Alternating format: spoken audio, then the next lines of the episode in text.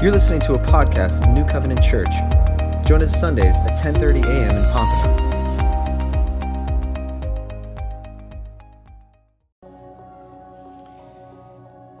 Good morning. Good morning. It's good to see you today. Happy Sunday. Good to be with you. For those who are joining online, uh, so glad that you're with us. My name's Adam. If you don't know me, I'm the pastor here at the church, and we did just want to take a, a minute uh, to to just pray and recognize uh, the day uh, as today falls on uh, th- this date, September 11th, falls on a Sunday. Just appropriate for us to think and remember and pray um, for just our nation, for those in our church who serve as first responders, um, both medical, public safety, military, and um, this opportunity for us to pause. Uh, I think it's extremely biblical for us when there are moments in history that need to be recognized and remembered for us to take a second to, to think of those things as we've just been singing such great anthems of, of power of who God is. And even uh, in that short video, just a reminder that it, it's not just about what happened on September 11, 2001. It's, it's about what, hap- what is happening today and what is constantly happening in our lives and, and the reminders that, that, that we, as, as followers of God, as followers of Jesus, in, as a church, we believe that He is with us uh, in our darkest moments. And if there's anything that we've been learning as we've been going through the book of Judges, that we've seen is that God uh, moves, weaves his way throughout our, our lives in our, in our highest moments and in our darkest moments. And so uh, I just want to pray for us as, as a church, as a people, that, that God would just continue to, to be that to us and that he would uh, help us to live in faith, believing that he is he is God. He is Lord over all things. And even through catastrophes of life, that we can, we can trust Him. And, uh, and if you serve as a first responder in the medical field or public safety, fire, police, military, we just want to say thank you and that we love you and that we're for you. And um, we can. So I, I'm going to I'm going to pray for us. Lord, we are here as your people. And they're in this room, no doubt. There are people from every walk of life, every uh, level of faith and conviction in, in who you are, whether those who are here who don't know you at all or haven't, haven't put their hope in you, and those who have put their hope in you for the last 60, 70 years. We all struggle with similar fears, similar, similar doubts, similar trials of life where we wonder are you there? Are you with us? We sang it this morning. You've, you've led us out of, out of captivity, out of bondage. You've led us into freedom. And we have the privilege of living in this great country where we do celebrate a, a measure of freedom that we have. But ultimately, that all comes from you, and that we never want to take it for granted. And in moments that we, like we experienced, 20 years ago, 21 years ago, how in those moments we are keenly aware of how fragile life is. And so, God, the, our only hope is to look to you. And so that's what I'm calling us to now, God, is a renewal of our hope and our dependence on you. And for the men and women who are here, whether in person or watching, God, who who serve in such selfless ways, whether it be fire, police, medical, armed service. We just ask, Lord, that they would feel your pleasure, that you would strengthen them with a godly conviction of character, that they would see themselves not as defined by what they do, but whose they are, and that, that they belong to you, and that you would keep them close to you, protected from danger, from harm, and that there would be a joy and a renewed excitement in what you have called them to. So we thank you, God. There's much we could say on, on this, but we just come in humility saying thank you for who you are to us as a, as a country, but to us as a people, your people. We pray in Jesus' name. Amen. Amen. Amen. Well, we are going to be in the book of Judges again today. And before we jump into Judges, I just want to remind you that something that we have been talking about for, for months and months, and the week is finally here, that we are. Uh, we are engaging in the Alpha course this Thursday night. This is for anyone who has questions about faith, who, has, who is exploring their faith, who is wondering about what uh, Christianity is all about, and uh, it is a perfect opportunity if that's you for you to come. But if you know somebody who is in your life and you're like, man, I just, you know, I, they won't come to church, but maybe they'll come to something a little less intense. Well, this is the, this is the thing. this is the one. It's going to be Thursday night. This Thursday night it starts, and it's going to be uh, in the cafe here, and there's going to be just an amazing team of people who have been working so hard to prepare, and they're going to be hosting and showing exceptional hospitality. Uh, there's going to be great food. There's going to be uh, just a welcoming environment, and really an opportunity to ask as many questions as one has. And you may not get all the answers in one night, but you're going to get an environment where it is okay to ask questions and people are going to listen. And so the, the course runs for eight weeks, and there's going to be videos that provide teaching and uh, a lot of discussion time. So I encourage you invite, invite, invite. This is an all hands on deck. Invite people. If you have someone who you know should come and you want to come with them, it's totally fine. But I would just say to you, if you're already a, a Christian, a mature believer, this, this is not the time for you to just come and get you know refreshed in your in your faith. We really are leaving. We're going to have plenty of that there. There's going to be plenty of people there who know their Bible, know their faith, and who are going to help and provide this welcoming environment, who've been trained in that. So uh, if you do want to get involved and be on the team, that's a different story. Let us know. Fill out a Connect card. Um, and if you can't participate in any of those ways, but you would like to give towards Alpha, because there are expenses that go along with this food and, and hospitality, childcare, all this uh, materials, marketing, all the things that we are doing, um, there is an option for you to give uh, in our giving link tree where you can give towards Alpha. We would greatly appreciate it. We're, um, we're doing it one way or the other, but we believe God provides, and He often provides through you. So uh, give towards it. We would love to see your participation in that. All right. Judges. Back to Judges. Hopefully, you have been enjoying this series. It has been interesting and intense and different than a lot of stuff that we have done in the past. It is a, is a fascinating book. We are just really scratching the surface, and even when we get through the whole thing, it will, you know, we have to take it in chunks. But today, we are looking at a character that is one of the most, I, honestly, one of the most famous in the Bible. Um, and his story is one of the most famous stories, even for people who have never read much of the Bible. Um, but it, it is Gideon. And so we're going to start just with a few verses from the beginning of um, chapter 6, verse 11 through 14. This is what it says It says, Now the angel of the Lord came and sat under the terebinth at Ophrah, which belonged to Joash the Abiezrite while his son Gideon was beating out wheat in the winepress to hide it from the Midianites. And the angel of the Lord appeared to him and said to him, The Lord is with you, O mighty man of valor. And Gideon said to him, Please, my Lord, if the Lord is with us, why then has all this happened to us? Where are all his wonderful deeds that our fathers recounted to us, saying, Did not the Lord bring us up from Egypt? But now the Lord has forsaken us and given us into the hand of Midian. And the Lord turned to him and said, Go in this might of yours and save Israel from the hand of Midian. Do not I send you? This is God's word. Gideon, this story is it spans three chapters in, in the Bible here. It's chapters six, seven, and eight of Judges.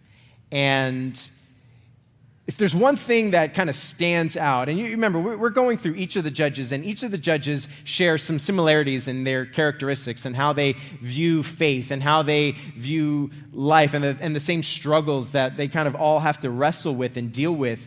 Um, and so we're kind of hitting different aspects of the judges as it comes up, depending on the story. And this story has a lot to do about making decisions.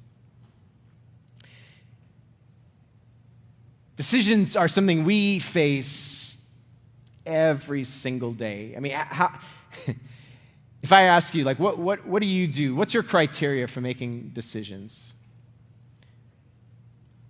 We have simple decisions that we have to make sometimes, and then some really hard ones. Some of the simple ones, I mean, look, you can go to Starbucks and do you know that there are 87,000 combinations of things you can buy at Starbucks? Uh, that's not me being like, there's a million things you can get. No, there's literally 87,000 combinations of, of drink choices, just drink choices you can get. Yeah, I mean, who's going to prove that? I guess, right? But don't list them out. But, but between sweeteners and milks and all the different things, like 87,000 things. So you could go into Starbucks literally probably your whole life and order something different every time. And it, th- that seems like a simple decision. But sometimes it's just too much, man. Like, I, there, there are a few times where I'm asked to go to the grocery store, and I, when I go, and those of you who know me know, you know, me and decisions, like, I take pretty much every decision pretty seriously. and so I can go and know what I'm going to get but if there's some, if there's areas that aren't very specific, it, it can get hard for me because let's face it, man, we, we have so many options. I mean, just going to the cereal aisle alone is, is like, is bananas. And so, like, you know, my family likes, my kids, they like honey bunches of oats. So, like, even if you look at the top row there, you see the honey, you're like, it's not that simple. Which one? The vanilla toasted almond? You want the I don't even know what else there is. There's, there's just so many. And so this is like a, a, really silly option. But if you tell me to go get like dish soap or something, something that I'm really not as familiar with, like that I, I like food, but some of that other stuff, I mean, I'll sit there and I will look and go, well, what's in this one? Like, why?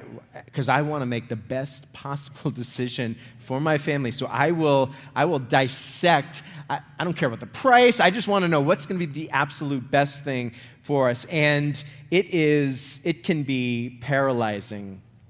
And obviously, th- these are, this is a funny example, but it's a picture. Like standing in this silly cereal aisle looking at 400 boxes of cereal, each of them calling out, going like, no, I'm the, I'm the right one, I'm the right one, I'm the way to go. Calling for my attention, calling for a decision. And look, not the biggest decisions of my life, figuring out which cereal. But if I look at other areas and aspects of who I am, I, I'm, I'm a husband, I'm a father, I'm a pastor, I'm a man, I'm son. I, you start putting in those little categories into the different decisions that have to be made for that, it starts to get difficult. Especially when you want to make good decisions and right decisions. What's the criteria that you, you need in order to make decisions? We all have them. Right? We, we just want to know we're making the right decision, generally speaking. We want to know we're making the right decision. Do, do, you, are you someone who needs lots of data to make a decision? To it doesn't matter if it's cereal or if it's, you know, what college you're going to or who to marry, right? You want, you want to get all the data, line it up, figure it out, put in an Excel sheet, and, you know, crunch the numbers. Are, are you someone who just kind of is quick to the draw, you make your decisions, hope for the best? right, we, we all fall into some area of that spectrum from super analytic to not super analytic. And I know for like the super spiritual in here, you're like, well, I just ask God. I just go to the Lord. Okay. That's, that's fine. That's nice. So do I. But it's not that easy, right? I mean, of course, this is the pedal I'm going to push down today. We're, we're going to talk about how it's important to include God into our decision making and, and what, he, what He has called us to. But look, it's, it's not so simple at times, right? I mean, do we just flip a coin and like pray while it's in the air that it's going to be heads, and then when it lands, and then we go like, okay, whatever that's going to be, you know, I prayed. Or, and then maybe, you know, best of three if it doesn't come out the way you want it. It's like, you know, I really feel like God's leading me in this direction or this direction. It's challenging, and this is what our life is. It is a life of fighting for decisions, fighting to, to go down a path that makes sense, that will, if, if you have faith in God, that will honor God and that will lead to life. Uh, maybe, you, maybe you don't care too much about God, but you still, you want to make good decisions that will make you a better person, leader, mother, wife, father, worker.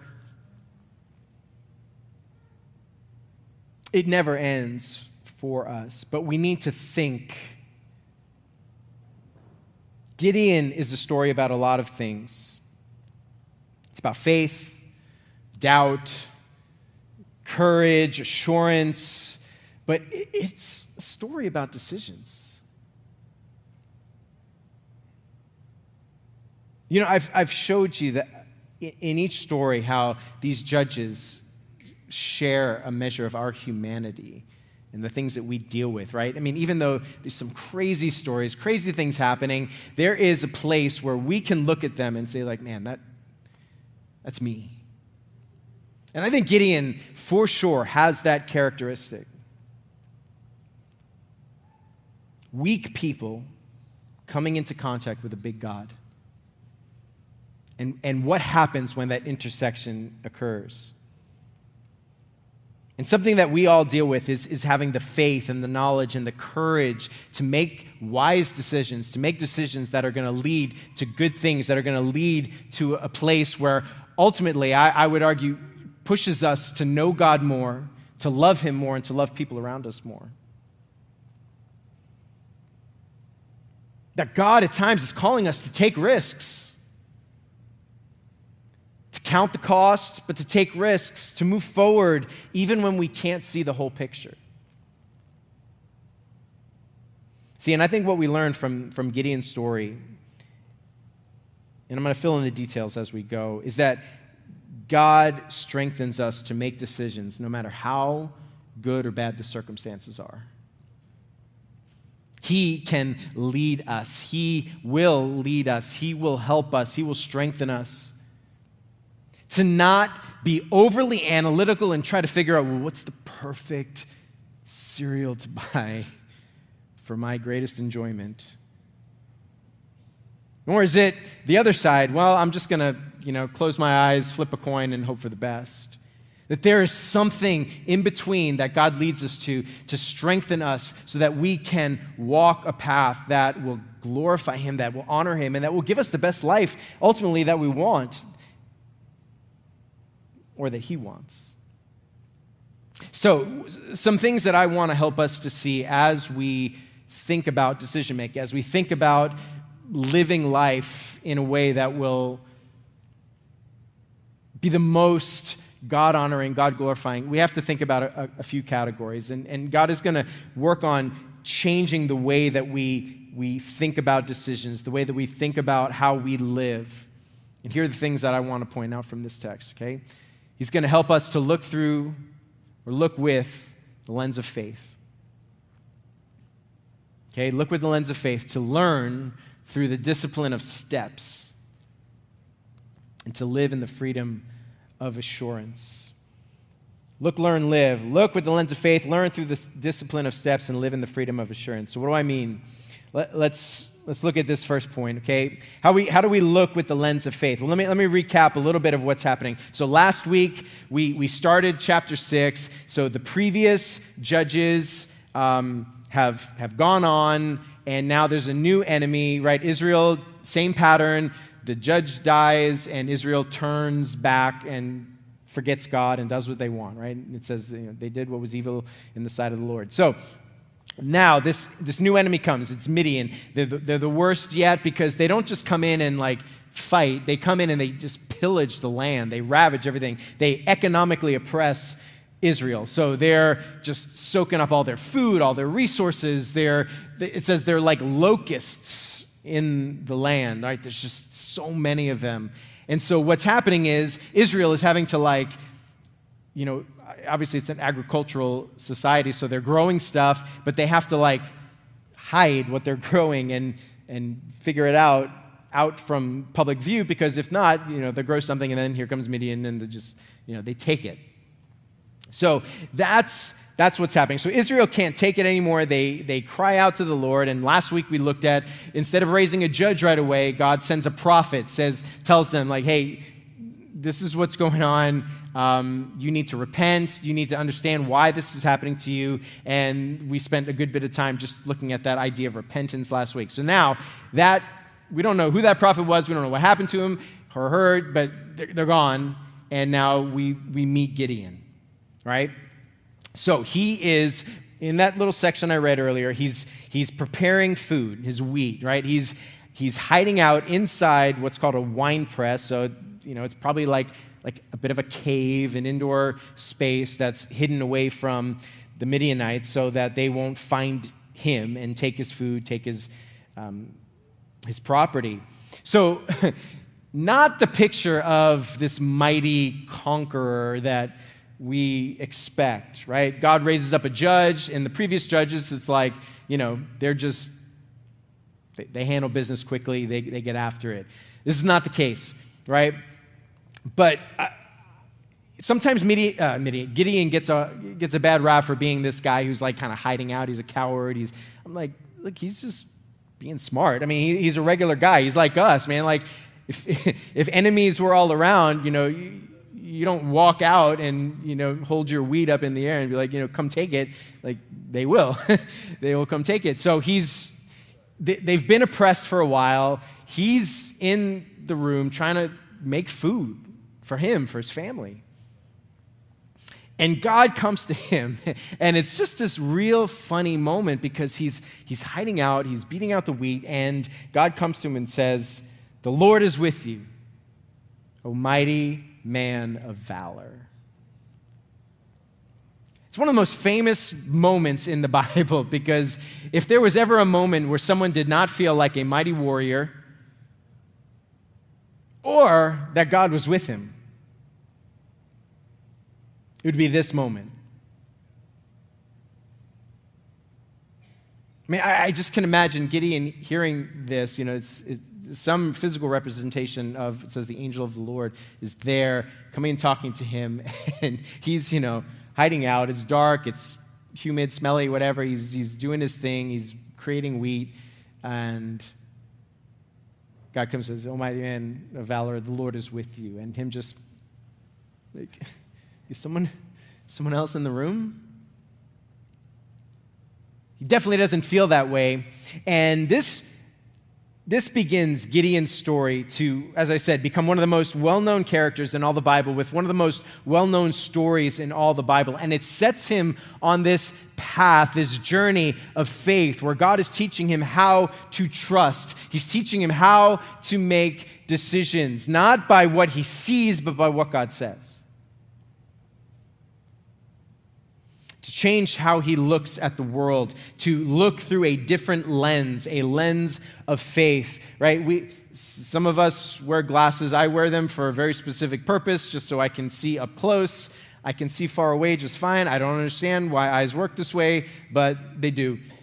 I can't see up close anymore. This is, this is my life. I've complained to you about it enough over the last few years, but it still bothers me. So when I'm looking at the Bible, it's, you know, I can put these on pretty quickly, and man, it's like a magnifying glass. It all comes to life. I can see words, I can understand what's happening in front of me. I take these off, things become blurry.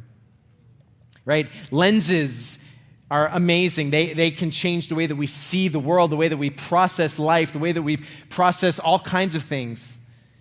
And we, as humans, as people, and especially as people who are, who are wanting to follow God, our default lens, the eyes that we see through, tends towards doubt, cynicism, self focus. We, we need different lenses to look through to, to really process the things that are happening in the world around us and the day to day decisions that we have to make.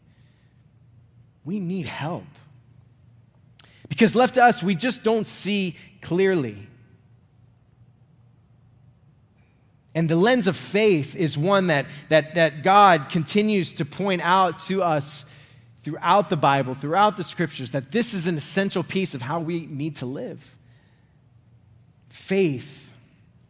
You see, Gideon, we don't have time to go through all the details of, of Gideon's life, but over and over again in this story, God shows Gideon and us just how powerful he is, how powerful God is.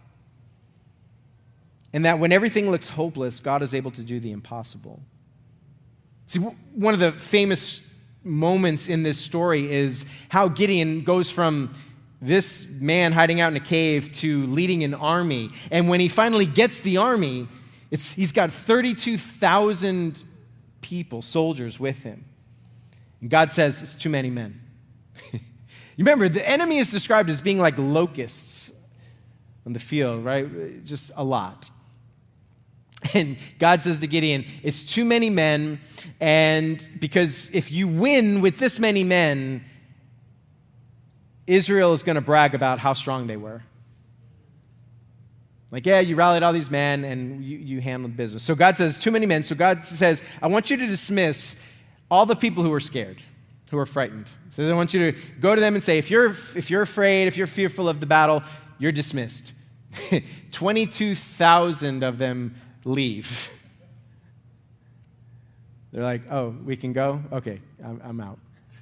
Right, and this can be seen almost as a practical decision. It's like, okay, you know what? You don't want people scared in battle. They're going to be weak anyway, so better 10,000 that are strong and able than 32,000 or having an extra 22,000 that are, that are fearful.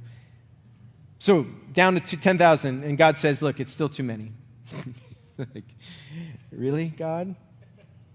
So then he tells him to do something really interesting. He says, Take them down to the water, and I want, I'm going to show you who's going to stay and who should go. This is what it says. Gonna, we have verses 5 through 7. So we brought the people down to the water, and the Lord said to Gideon, Everyone who laps the water with his tongue, as a dog laps, you shall set by himself. Likewise, everyone who kneels down to drink, and the number of those who lap, putting their hands to their mouths was 300 men.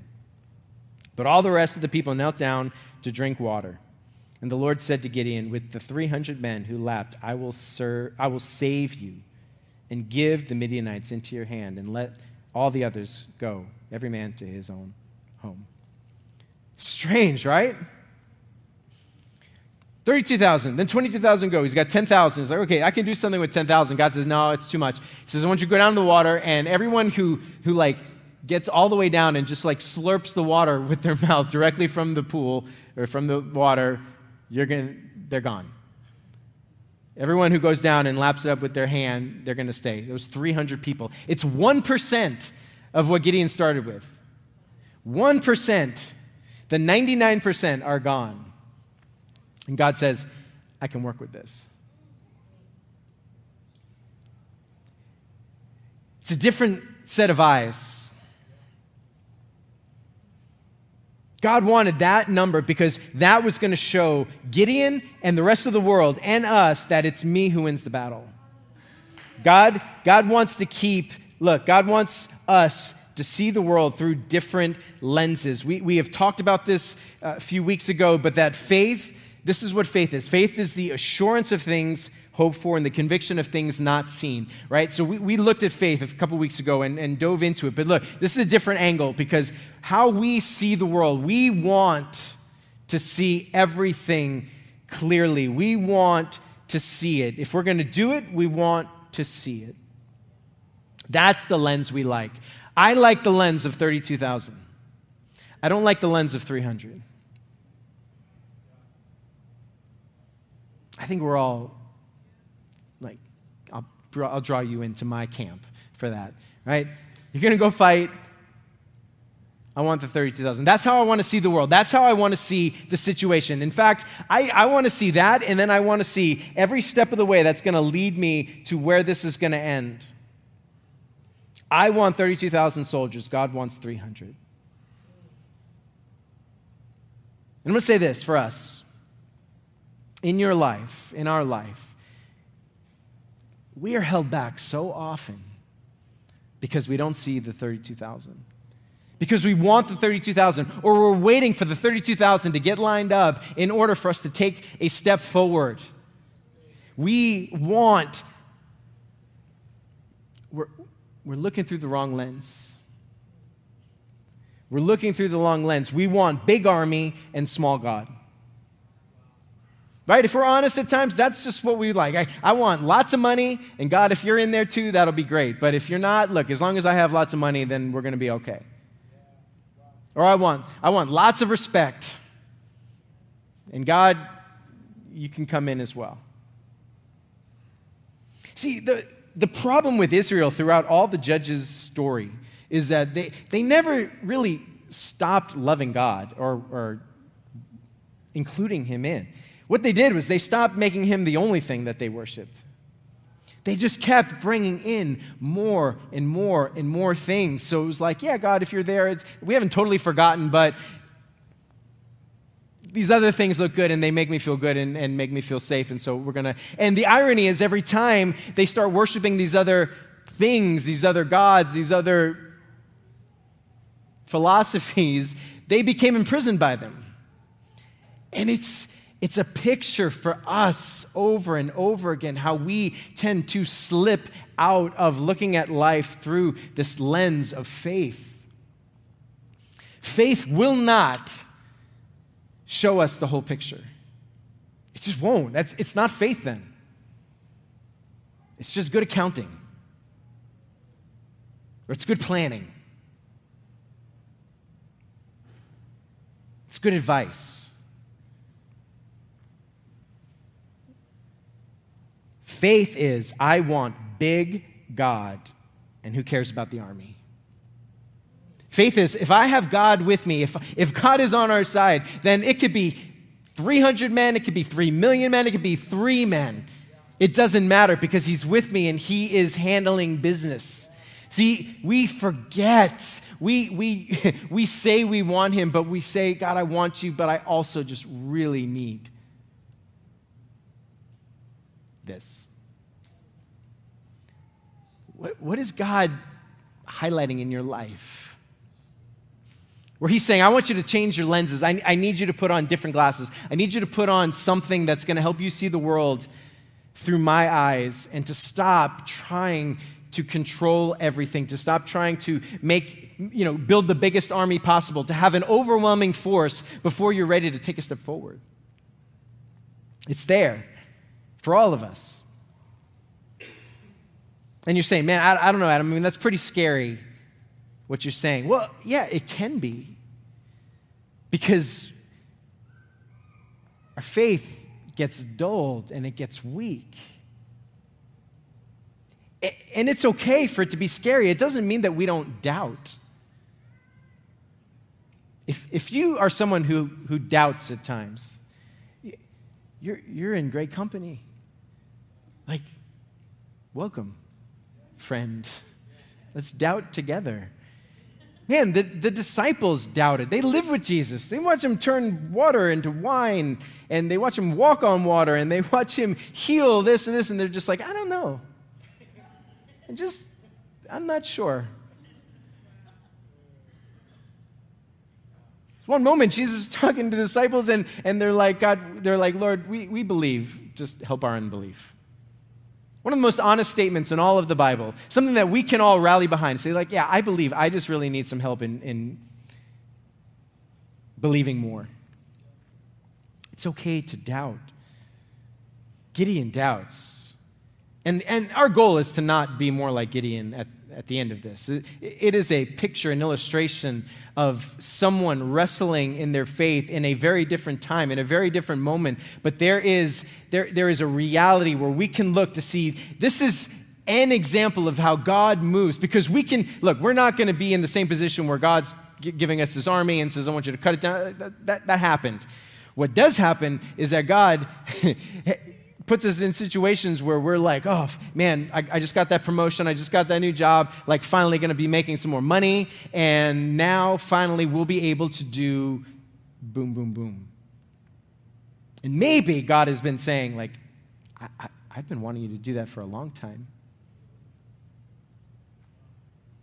I, I do, um, I, have shared this with you, right? Part, my fitness world is, has been in the CrossFit world for the last decade, and it's always interesting to me when people talk to me about CrossFit.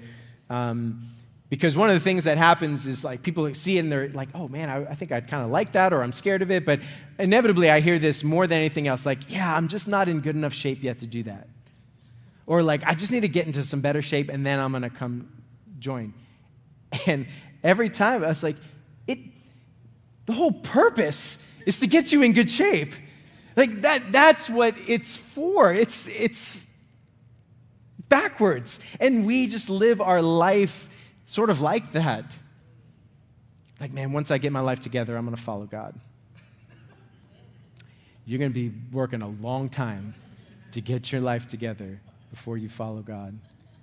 He doesn't want that. He knows you. you, you yeah, you're a mess. He, he wants the mess. He wants the broken. He wants the out of shape. We, if you're on the fence of faith, right? I mean, these things, these are the things that stop us from like going to pray. Like, oh, I can't go pray because I, you know, I've done some bad things. It's the whole purpose of prayer. It's the whole purpose of relationship. Like, I, I just, but I get it because I'm like that, man. I, I understand. And we need reminders of this over and over and over again. That's why we're here. That's why this story is here. That's why the whole scripture is here. Because we need to understand that faith is a central element to who we are. Bible tells us that without faith it's impossible to please him. So it's impossible to please God without the limited vision that we have as human beings. Like, we need that limited vision. We don't want to despise it because the, the second part of this is where I, where I said that we, we learn through the discipline of steps, right? Look, in the end, Gideon wins with the 300. And, and it's amazing how it all goes down, okay? I'll give you a quick rundown because we can't read it all. But look, 300 men fighting locusts, okay? So lots. So he takes the 300 in the middle of the night. They go and they, they kind of surround the camp in three groups, right? So I'm guessing 100 each side. They have jars with torches inside. And if you're like, well, if it's a jar, can't they see through the jar? No, they didn't have glass. I say that because it's the first thing I thought. I was like, why the jar? You can just see through glass jars. They don't do glass. They're uh, clay, right? So you can't see the torch. It's in the, it's in the jar. They have trumpets, so their hands are full. Um, so they're, they're going, and Gideon says, all right, when I, when I blow my trumpet, you're going to blow your trumpets. You're going to smash the jars, and the torches are going to be up. And so it's going to freak out the enemy, and they're going to be confused, and you know, we'll take it from there. Okay? So they go, they do this thing. It says they did it in the middle of, of uh, the beginning of one of the watches. So you have one group coming off a watch, one group coming onto watch. So there would be some movement already in the camp. It's dark. All this happens. Gideon blows the trumpet. Jars smash. They scream. They blow their trumpets. Torches are flying. And to the people that are just woken up or all that, they're looking around, they think they're surrounded, and they see people walking around the camp, right? And it, it, says this in verse 22 it says, When they blew their 300 trumpets, the Lord set every man's sword against his comrade and against all the army, and the army fled. What happened? They fought each other. They're all confused. There's like trumpets, there's jars, there's fire, there's people walking around, and they start fighting each other. It's amazing. God does an amazing thing through Gideon. This guy who was hiding out in the wine press to this conquering general. But understand, it was a process. It, it took time. It took steps. Look, it needed to be a process, right? A series of steps to help Gideon learn that God was with him. Because when we read the story from then, from the beginning part to, to this section, a lot has happened. Gideon has asked many times, like, God, are you really real? Like, are you with me? Are you, are you sure? Are you sure? Are you here? Are you with me? And like, if God had come to Gideon, you know, hiding out in the wine press early on and said, listen, in a, in a, in a few months, you're going to actually take 300 men and you're going to feed the whole army of Midian.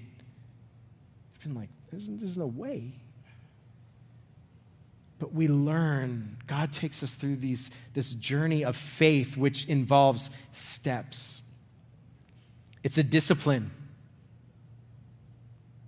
God disciplines us like He helps keep us in check so that He says, okay, listen, all I want you to do is get out of the wine press. All right, it's scary, but I'm going to get out of the wine press. Now, I want you to go take this next step and go find these people. Like, all right, I'm going to go. Then it gets to the point where, hey, you have too many men. We're going to cut this down. All right, you've, you've led me so far to this point, right? I mean, to the point of madness, it seems. To the point where only it can be attributed to God's saving, powerful hand. Faith is a process, or at least living our faith is a process. Each step is leading us to something more, something bigger, something farther. But look, it's usually only the next step that's shown us.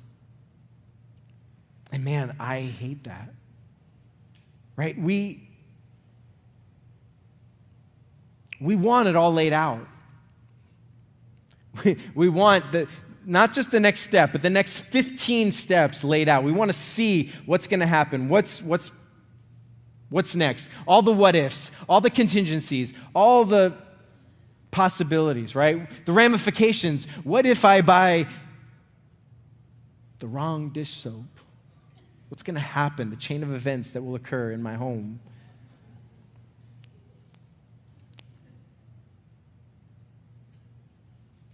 God, God doesn't do that. And we can't handle that we already see how we can't handle too much information. We can't. We're not designed to handle the amount of stuff coming at us every single day. Information. God knows. God knows we, we, we need faith for that next step out. What's God calling you to for that next step? Are you ready to take that step in faith or are you waiting? You're waiting for Him to line it all out for you? Because it may not happen. What most likely will happen is He will show you this is your next step, and I want you to trust me and I want you to take that step. And then I'll show you the next step and the next step.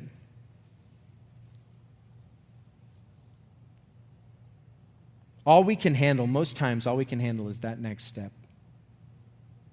And it takes discipline to just take that next step and believe God for just that step.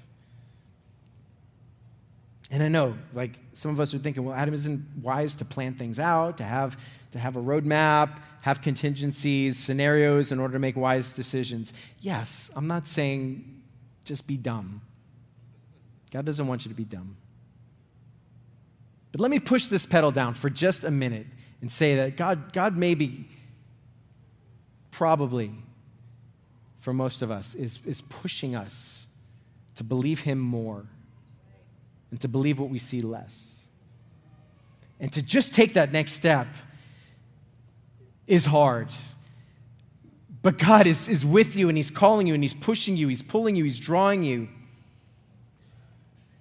This is often just what, what, what keeps us from making decisions, from moving forward. We just get paralyzed with too many decisions. Like, if I, if it's me standing in the cereal aisle just going like, I, I don't even know. We just have so many options and we have the fear of missing out. If I take this step, it means I'm going to miss out on this. What if there's a better offer? Like, God is pushing us to something deeper, something bigger, something more profound and more life giving than anything that we have experienced on our own.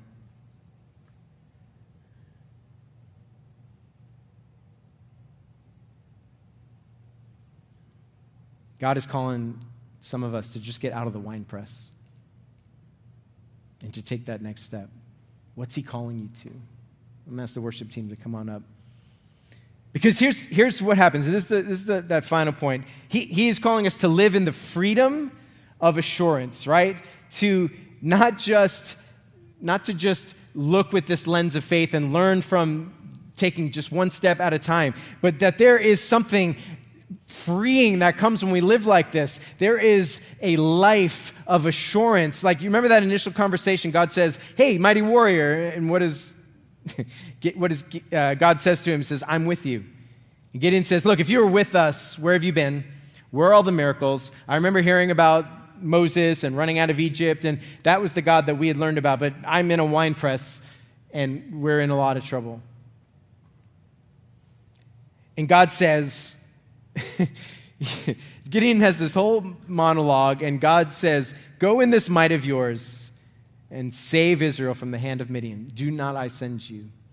I just imagine Gideon's like, God, if you're with us, and why is all this bad stuff happening? I thought you were like this, where the miracles, where's this? And he says, Go in this might of yours. And Gideon just being like, Do you hear anything I'm saying? but there it is, man. Look, this is what he says in verses 15 and 16. And he said to him, This is Gideon, Please, Lord, how can I save Israel? Behold, my clan is the weakest in Manasseh, and I am the least in my father's house. And the Lord said to him, But I will be with you. And you shall strike the Midianites as one man. Do you see God's answer? Gideon's laying out all the arguments of why this is a horrible idea. God just says with one word, He says, But you'll have me. You'll have me with you. Is that enough? That's what God is asking us. Like, am I enough for you? I am with you. I will be with you. I am your God. God is so patient in this story. He's so amazing. There's, I mean, stuff we just don't even have time to talk about. There's the fleece, Gideon's fleece, where it's, he puts this, you know, piece of wool down. It's like, God, if you're really with me, I, I want you to make the ground wet and the fleece dry. God does it. Gideon's like, okay, that was really good. But actually, if you're really with me, I need you now to do the reverse. I need you to make the fleece wet and the ground dry. and God does it. And then he tells Gideon, he's like, listen, Gideon, if you're still not sure that you're going to beat this army after, this is way after he did the 300 men, he's like, if you're still not sure, go down to the camp. Someone's got a word there. You're going to hear some, some good news. Goes into the camp. There's this guy telling a story about a dream he had where there was a barley loaf and it hit a tent, a Midianite tent, and the tent fell. And the guy was like, Yeah, I think it means we're going to win. And Gideon's just standing there listening to this guy tell the dream. And it, like, God is so faithful. He is with him every step of the way. And that is the word for us. God is with you. And there is freedom in that. There's freedom from the from being bound up and trying to make the right decisions all the time. Or if you're in a transition time of going like, well, man, Lord, I don't know. Like, what if I do this and, and, and you're not there? And he's like, I'm with you. I, I don't leave.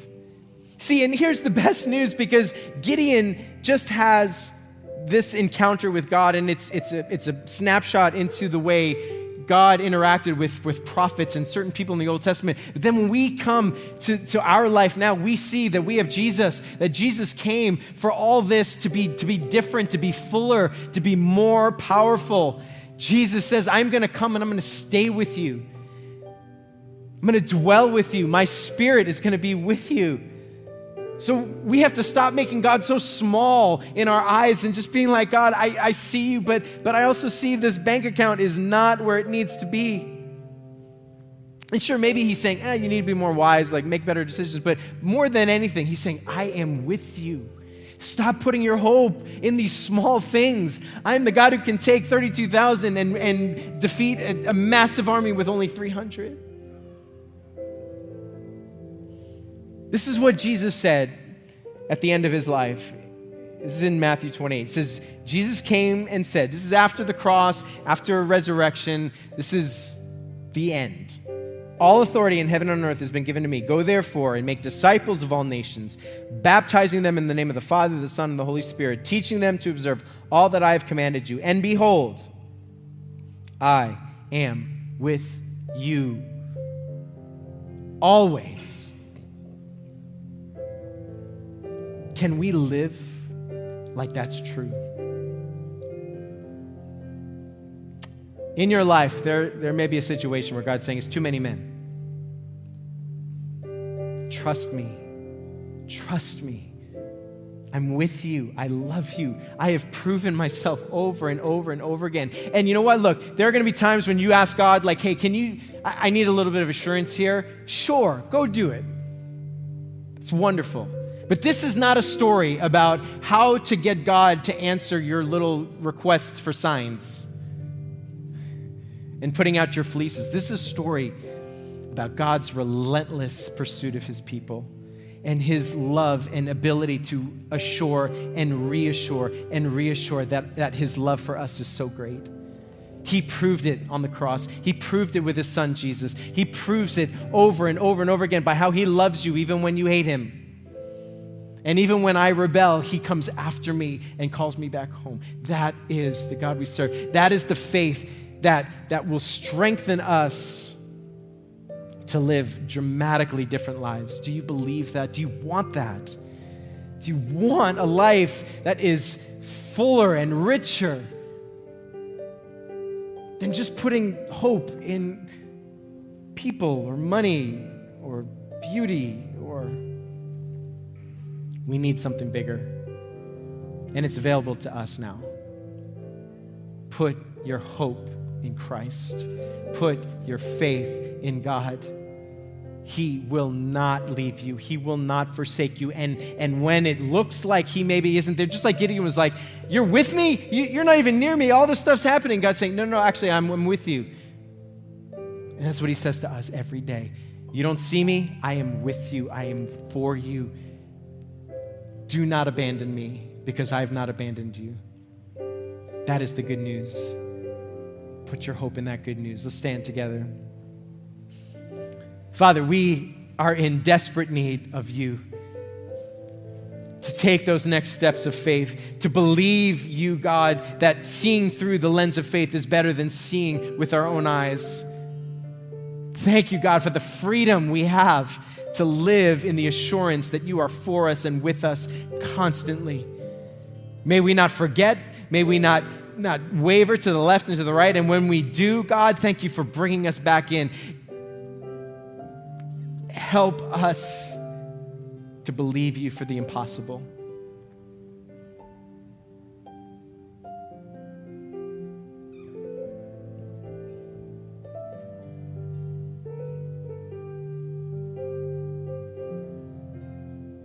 If you're in here and you just, you know, God is highlighting something in your life. You've been waiting. You've been waiting a long time. You're like, ah, I just can't do it yet. I can't do it yet. I can't do it yet because my life's not together, I'm not in order, I don't have enough money, I don't, I'm a mess. You are in the perfect position for God to do an amazing work in your life. Trust Him. Make today be the day that you say yes to God, whether it's believing in Him for the first time, whether it's obeying Him for something that you're supposed to be doing in your life. Step in faith trusting that He's got you. There are going to be people here to pray if you would like to get prayer. There's going to be prayer teams up here as we sing this final song. Let this time, this final song, be a moment where we respond to God for who He is and how great He is. Let's sing.